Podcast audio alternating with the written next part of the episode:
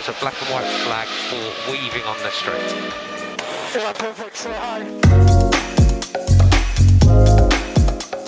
Hola a todos, muy buenos días, tardes, noches, a la hora que nos escuchen y de donde sea que nos escuchen, les damos la bienvenida a un nuevo programa, a un nuevo episodio de Pit Lane Talk. Estoy emocionada, estoy que me hablo de todo lo que sucedió ayer, Dios mío, Señor. Sí, definitivamente que ayer tuvimos un carrerón, porque bueno, pues la carrera fue el día domingo, hoy es lunes, estamos grabando un lunes, entonces pues como para que entren en contexto, porque obviamente esto pues lo van a escuchar esta semana, pero pues sí. Sí, la verdad es que hoy es, hoy es lunes, entonces ayer fue la histórica carrera de Mónaco, en serio tenemos mucho de lo que hablar, sucedió bastante, en serio, no me lo creo, es que no me lo creo. Pero yo creo que ya mucho de la emoción y todo, así que creo que lo mejor es ya empezar de una con todo. Bueno, empecemos entonces con la quali. ¿Cuáles son los puntos importantes que tenemos que resaltar aquí? Porque obvio, pues todo empieza desde la quali, ¿no? Ustedes saben que esto es lo que define no la carrera, ojo, no la carrera, pero pues sí las posiciones de entrada. Pues no sé, yo creo que Mónaco sí depende mucho de la cual. Porque bueno, Mónaco es un circuito de los más... Sí, pero o sea, lo que me refiero es que de todos modos, Mónaco ha sido que siempre depende bastante de las posiciones de, de inicio, por lo que es como tan complicado adelantar. Porque son unas calles muy estrechas, pues es un es un circuito de calle, entonces de por sí esos siempre son como peligrositos, pero es que Mónaco es muy estrecha. La calle es muy estrecha para ellos poder adelantar y más este año que los carros son más grandes. De hecho, mucho de esto lo comentaron este fin de semana, de que el carro era muy grande para las calles de Mónaco. Claro, y que Mónaco también es como de de esas tracks que yo creo que todo piloto quiere ganar en algún momento, ¿sabes? Así como por ejemplo Monza también, creo que es icónico, podemos decir, y así como es de icónico, es de difícil. Por supuesto, y es que Mónaco ha sido la carrera histórica, la carrera que todos los pilotos quieren ganar, ya sea Fórmula 1 o no, o sea, es que Mónaco es, creo que una de las pistas que ha estado desde el inicio de la Fórmula 1 entonces, claro, ha sido icónica y cuando no sucedió en el 2020 eso fue tragedia. Uy, sí, definitivamente. Pero bueno, los resultados de la quali eh, quedaron Charles con la pole, que al final no sirvió de mucho. Carlos en segundo lugar, eh, Sainz y en tercer lugar eh, Max. Max o Checo sí tenemos ahí como, bueno, se nos olvidó. es que todo lo que pasó hay demasiado por procesar.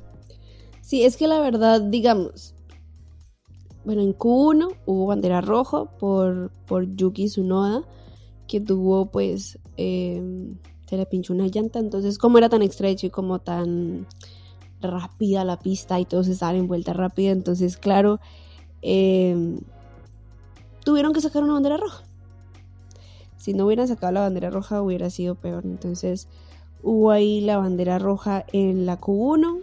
Em, se quedaron, se quedaron este...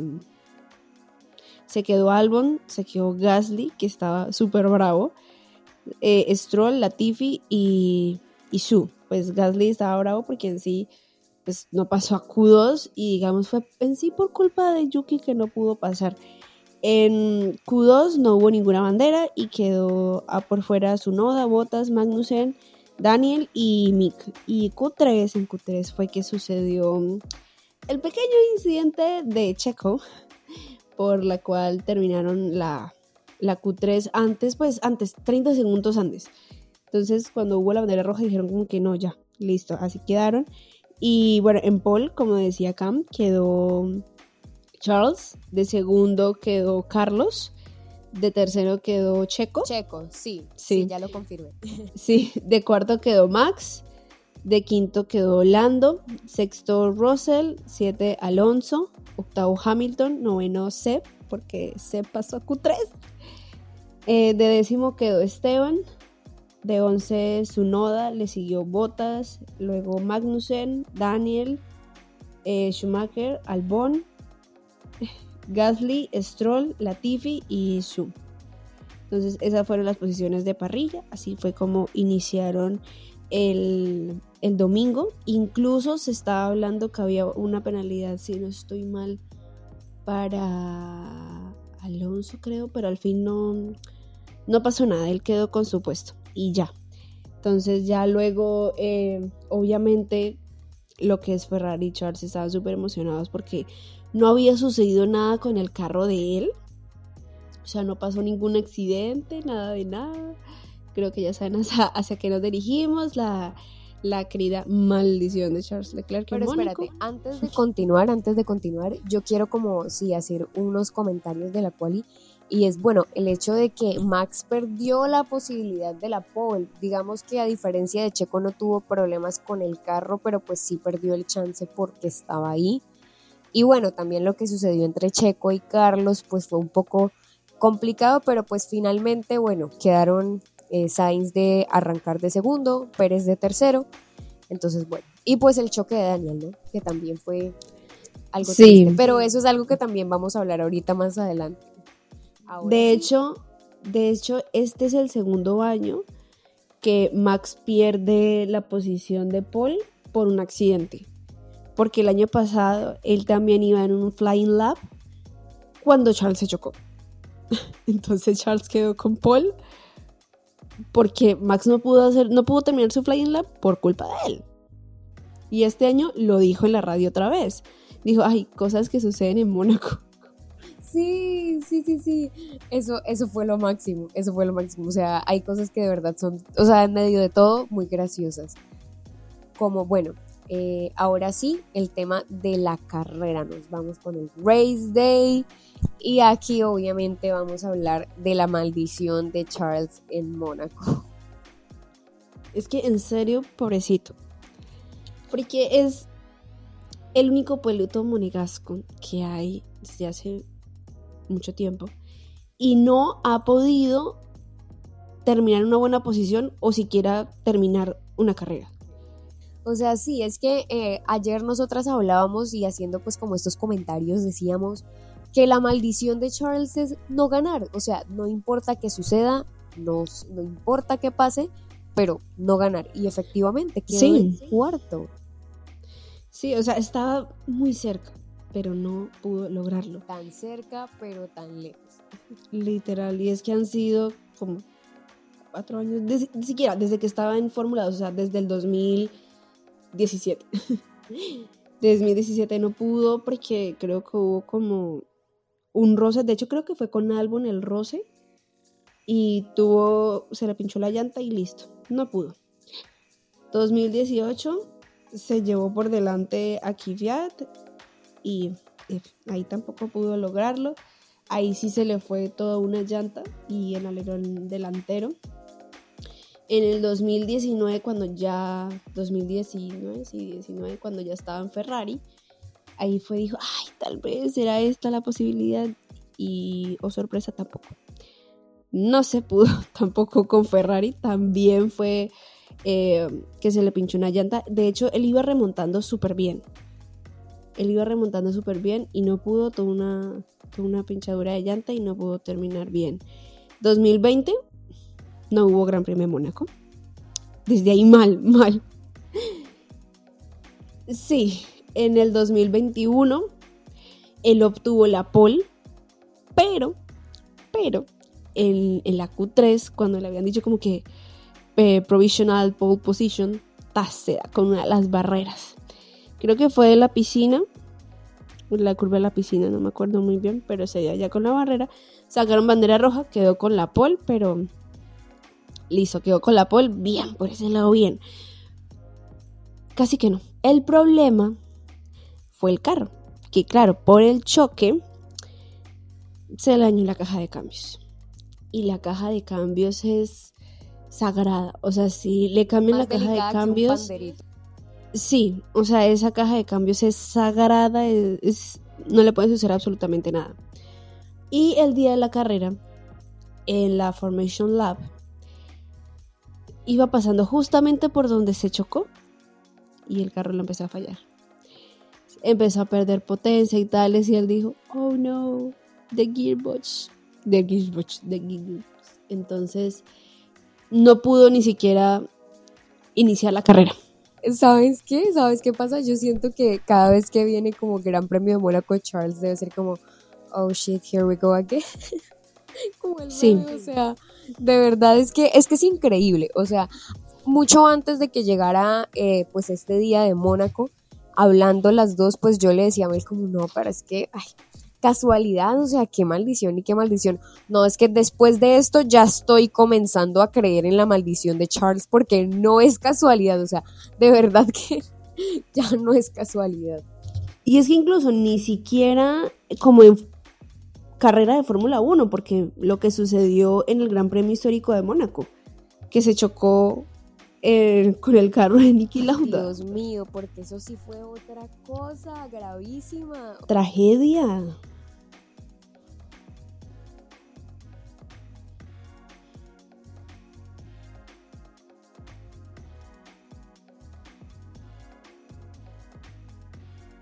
Sí.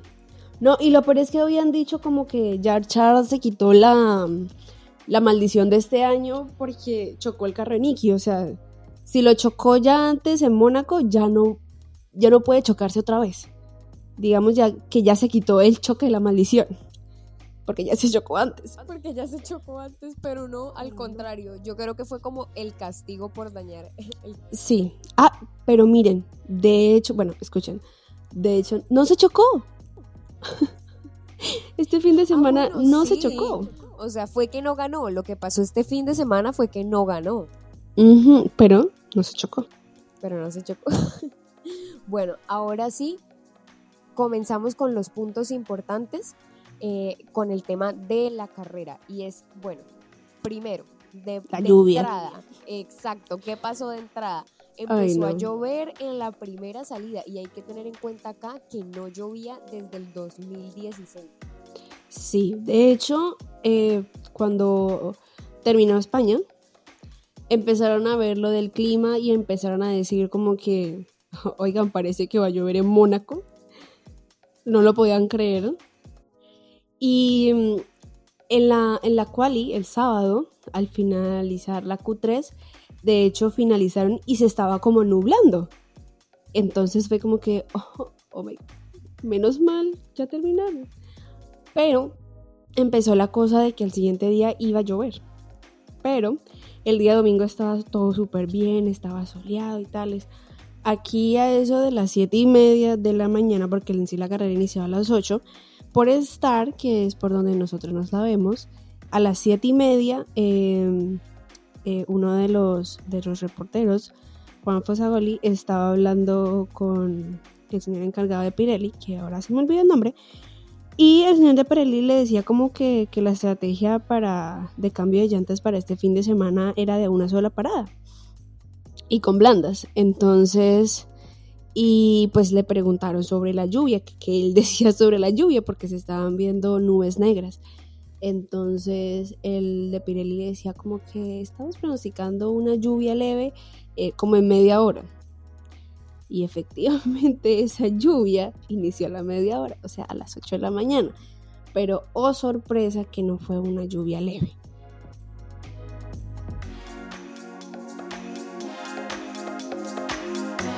Claro, y es que de verdad lo que les decía ahorita, o sea, era una lluvia que no se esperaba, pues digamos, sí se esperaba en este caso, o sea, pues se había como eh, previsto, pero de verdad que lo que les decía, no llovía en primera salida desde el 2016.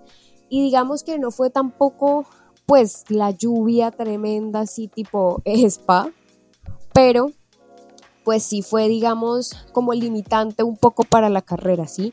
Em, hubo retraso, realmente eh, la carrera, pues acabamos de hablar hora Colombia, eh, pero allá creo que eran como las 4 de la tarde, no sé, Pero digamos, eh, acá la idea era pues arrancar a las 8 y 10 y realmente se empezó a las 9 de la mañana, hora Colombia.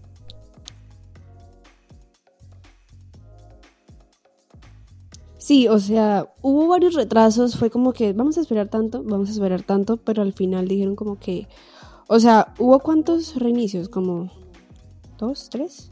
Como dos, como dos, tres, sí.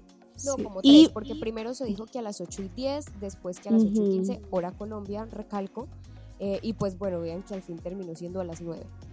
Sí. Acá fue donde, donde vinieron los flashbacks de Spa. Sí, porque aquí fue con, con el safety car, o sea, dijeron como que vamos a iniciar a eso como de las 8 y 40 más o menos, que fue con el safety car. Hubo una, una vuelta y fue donde sacaron la bandera roja. Y dijeron como que, ah, ah, vamos a esperar otra vez. Entonces, otra vez todos para los pits.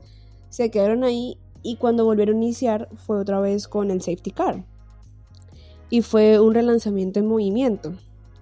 Entonces luego fue que el safety car se fue e iniciaron ahí sí como a las 8 y 5 más o menos, porque hubo como dos vueltas con el safety car y luego sí fue inicien.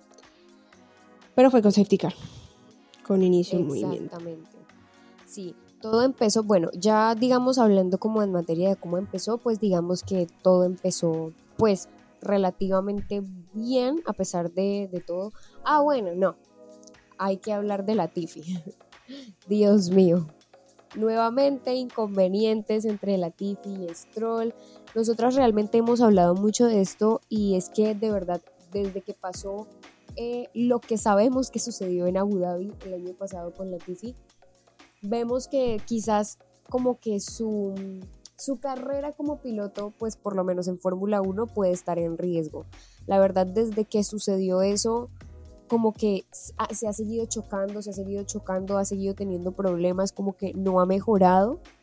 Y pues posiblemente su puesto en Williams puede estar comprometido. Sí, de hecho ya han hablado de esto, porque es que él como que perdió la confianza. Sí. Porque pues yo me he dado cuenta que desde Abu Dhabi pues se ha chocado. Y, él y siempre es como en la misma, claro, y digamos que siempre es como en la misma posición de, de Abu Dhabi, que se eleva la parte de atrás del carro. Entonces, se ha hablado de eso, he escuchado rumores, he leído rumores sobre que el puesto de, de Nicolás Latifi está en peligro en Williams, pero bueno, lo averiguaremos. lo averiguaremos. Ya, pues ahora sí, como les decía, bueno, a pesar de eso, pues todo comenzó normal. Charles iba liderando, pero digamos que eh, creo que es importante decir que Ferrari no tuvo de pronto, o sea, como equipo no tuvo un buen desempeño en la carrera porque sí, Carlos quedó en podio, pero de hecho, bueno, eso es algo que pensaba tocar más adelante, pero pues bueno, con lo que les quería decir es que las estrategias que utilizó Ferrari no fueron las mejores. Hubo problemas de comunicación y eso también en parte fue lo que le costó a Charles la pérdida de posiciones. Entonces, digamos que esto fue como lo que sucedió. Eh, luego, alrededor de la vuelta 17, fue que Carlos comenzó a liderar porque venía liderando eh, Pérez, venía Max, pues venía Carlos y venía Max. Entonces luego cuando ellos entran a pits, pues digamos como que es el momento de Carlos y la verdad es que acá tengo que decir que la sufrí porque de verdad realmente me sorprendió y me alegró, o sea, gratamente, el hecho de que él pudo mantener como ese liderato, pues siempre como hasta la vuelta 23, o sea, realmente incluso yo alcancé a pensar, yo dije, Sainz gana esto, o sea, definitivamente eh, la primera ganada, ganada, primer puesto, o sea, yo estaba súper emocionada, pero, pero bueno, no. también digamos que por, por estos temas, Checo también lo hizo muy bien, bien merecido su primer lugar, entonces digamos que pues ahí no se pudo, pero, pero fue pues, o sea, lo mantuvo muy bien, la verdad. Sí, es que digamos Ferrari también la embarró porque obvio, Red Bull llamó primero a, a Checo a Pitts, o sea, como en la vuelta 17 más o menos. Entonces, ahí fue donde empezó a liderar Carlos. Luego fue el errorzazo de Ferrari. porque Ferrari a eso de la vuelta 23 fue que, o sea, la amarró totalmente y llamaron a Carlos a Pitts, pero también llamaron a Charles, pero se arrepintieron. O sea, cuando ya Charles iba llegando al box de Ferrari, es que el ingeniero le dice, stay out, stay out, stay out. O sea, estuviera afuera. Y Charles como que en esa radio, pero ¿qué está pasando? ¿Qué me están haciendo? Ya entré, ya qué. O sea, o sea, imagínense eso. Es que imagínense el voltaje de ese error. O sea, eso también le costó a Charles posiciones. En ese momento creo que fue cuando él bajó como hasta quinto lugar. Sí, o sea, es que sinceramente la embarraron muy mal. La embarraron mal, mal, mal, mal, mal, mal, mal. Pero porque, o sea, si no hubiera estado Carlos en box, maybe bien. Pero es que Carlos, sí, pero es que Carlos ya estaba ahí y perdió tiempo. Entonces, sí, puede que Ferrari haya hecho su parada de dos punto algo, pero al estar Carlos ahí primero, perdieron tiempo. Ese fue el problema. Y ese fue el gran problema. Es que, como les digo, realmente Ferrari tuvo muchos problemas como de comunicación, porque es que fue eso, fue comunicación, fue errores estratégicos y de hecho, de hecho, ah, no, bueno, no, no, otra vez me iba a adelantar lo que les, digo que les quería decir más adelante, pero no, eso lo hablamos ya al final, al final. Luego fue el accidente de Mick Schumacher en la vuelta 26. Sí, entonces Mick se, se, se, fue con una de las barreras en su Haas.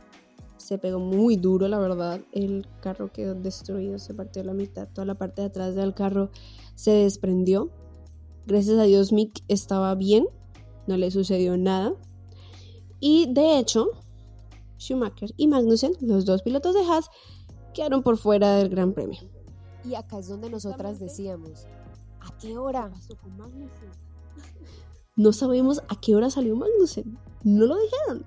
No entendemos qué pasó ahí. O sea, yo le decía a Mel, pues yo no me pude ver la carrera en vivo. Digamos que me vi como el principio, no principio. Y luego pues eh, la tuve que volver a ver la repetición por estar, ¿no? Y entonces yo le decía a Mel, que yo pensaba que de pronto, pues obviamente yo ya sabía por los comentarios que había visto de la carrera que pasaba algo con Schumacher. Y yo dije, Dios, no me digan que se estrellaron los dos Haas. Pero no, o sea, ese es el misterio, la incógnita. Harry Potter y el misterio de por qué salió Magnussen de Mónaco, no entendí y no lo sabremos al parecer. No, ¿por qué no salió? No, él salió por, por un... Al parecer se pinchó. Pero es el misterio... Sí, ¿por qué no lo dijeron?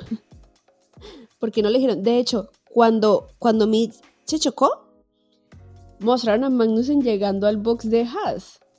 Y yo, ¿what? ¿A qué hora sucedió esto? O sea, todo eso fue como alrededor de la vuelta 28 porque obviamente sacaron safety car.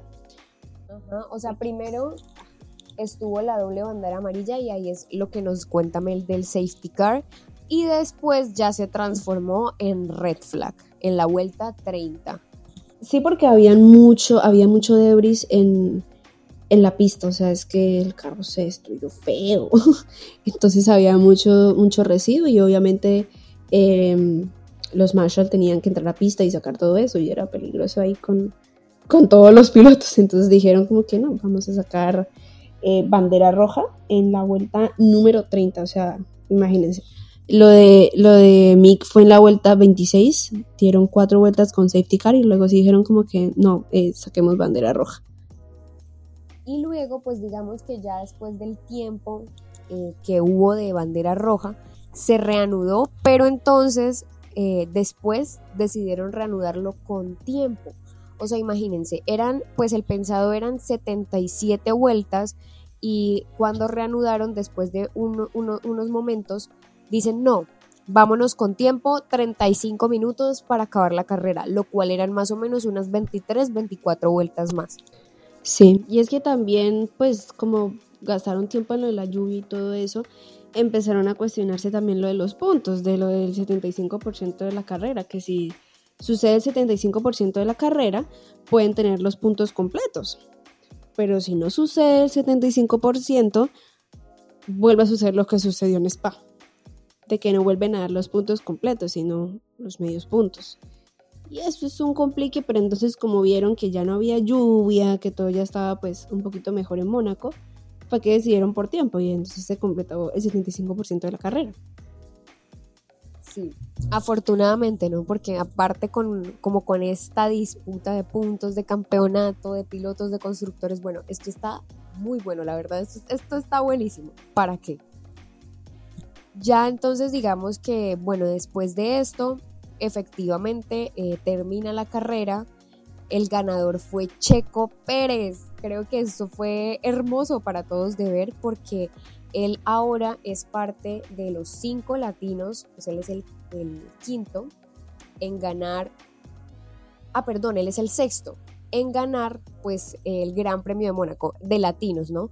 Eh, teníamos a Juan Manuel Fangio, a Juan Pablo Montoya, no solo latino, sino también colombiano, cabe aclarar. Eh, Ayrton Senna, obviamente. Eh, Carlos Reutmann y pues ahora tenemos a nuestro mexicano Checo Pérez. Es que la verdad fue un triunfo muy peleado, porque los cuatro que estuvieron de primero, o sea, lo que es Checo, Sainz, Max y Charles, iban muy pegados entre ellos hubo un momento que entre ellos habían de a dos segundos. O sea, Carlos estaba atrás de Checo a dos segundos, Max de Carlos dos segundos y Charles de Max dos segundos. Y luego fue que eh, le dijeron a Checo como que, mira tus llantas, porque no vas a entrar más a pits. Y como sabemos, o sea, Checo es el más pro en llantas, él sabe cuidar muy bien sus llantas, entonces claro, le empezó a bajar la velocidad un tris a cuidar más esas llantas y, y, y Sainz dijo como que, ay, tengo mi oportunidad, voy a ir acercándomelo un poquitico. Y es que el, el, gap que había entre Carlos y Checo hubo un tiempo que estuvo en 3.5. 3 segundos 5, entonces ese gap luego se redujo a 0.8.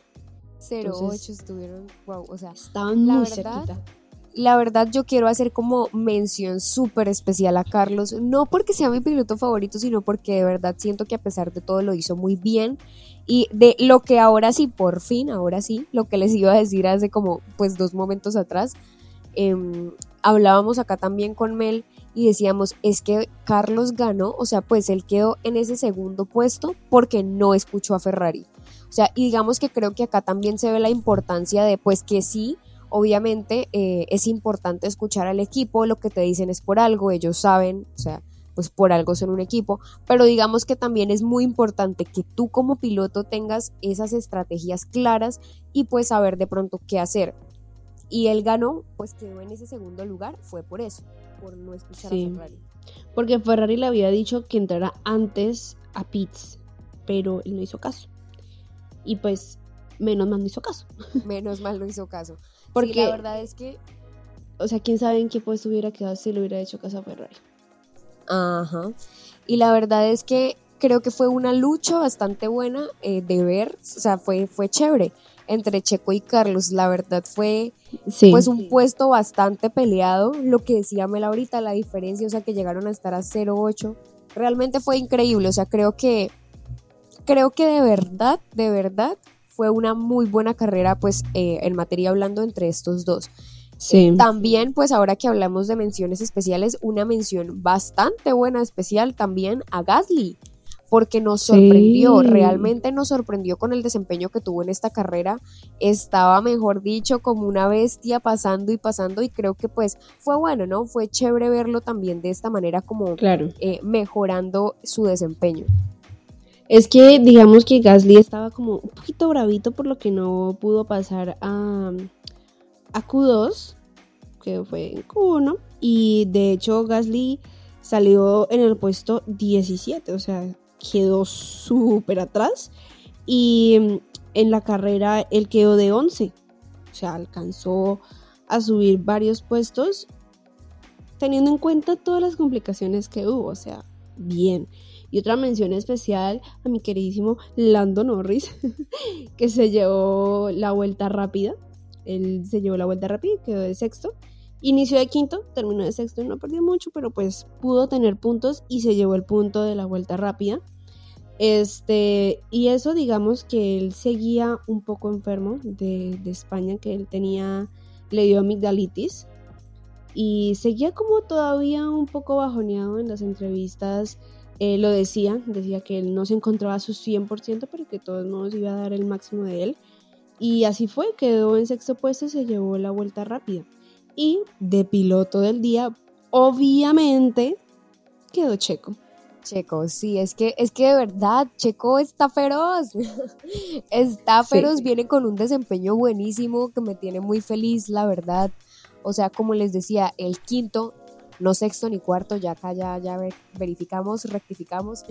El quinto piloto latino en ganar el Gran Premio de Mónaco, eh, su, tercera, su tercera victoria realmente o sea, creo que nos agrada mucho, incluso a, Max, su compañero, le alegró, él lo felicitó, o sea, de pronto él no estaba así como rabioso y pues acá nosotras también comentábamos y decíamos, bueno, es que también de pronto por lo de España, ¿no? O sea, porque todos sabemos que en España Checo pudo ganar. Checo iba a ganar. Sí. Pero por decisiones de Red Bull dijeron como que, mmm, dale la posición a Max. Aunque obviamente todo eso tiene su estrategia, porque obviamente querían que, Max ganara para que lideraba. Y pues ahorita eh, ganó Checo. Y Max, es, Max sabía que iba a ganar Checo, porque en la radio Max preguntaba por Checo.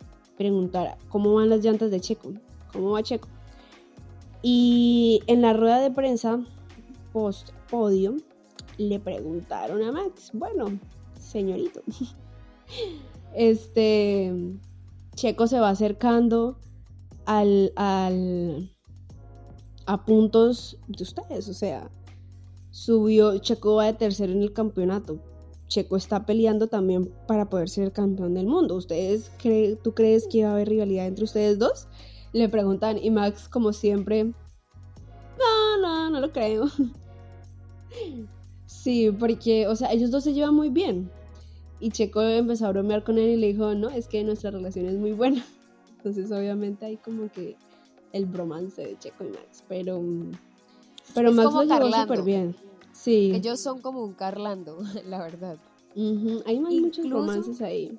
Sí, incluso vimos que hablando de, de eso, el Lando fue a felicitar a Carlos. Ay, todos bonitos. Todos tiernos. Sí, la verdad es que sí. Aunque Carlos estaba un poco achicopalado. él estaba achicopalado porque, pues, o sea, lo que les decía, él también pudo haber ganado. O sea, es que él lo hizo muy bien. Él tuvo un desempeño increíble. Y él pudo haber ganado, pero pues digamos que no le alcanzó. Pero dio una muy buena batalla. Y es el segundo podio de Carlos en Mónaco. Donde también quedó de segundo el año pasado, que fue su primer podio con Ferrari. Ay, sí. sí. Pero, bueno. o sea, digamos que la carrera de ayer fue una loquera. Sí. Ganó Checo, lo mejor. Y, ah, bueno, también este. Eh, viene Baku, donde Checo ganó el año pasado. De todo puede pasar. Sí. Nos vamos a ver de verdad cómo, cómo quedan las cosas, cómo, qué pasa con Baku. Vamos a ver. Estamos a la expectativa. ¿Será que Checo vuelve a ganar? ¿Será por fin la victoria de Carlos? ¿O seguirá Leclerc y Max en su lucha? Sí. Lo averiguaremos. Lo averiguaremos.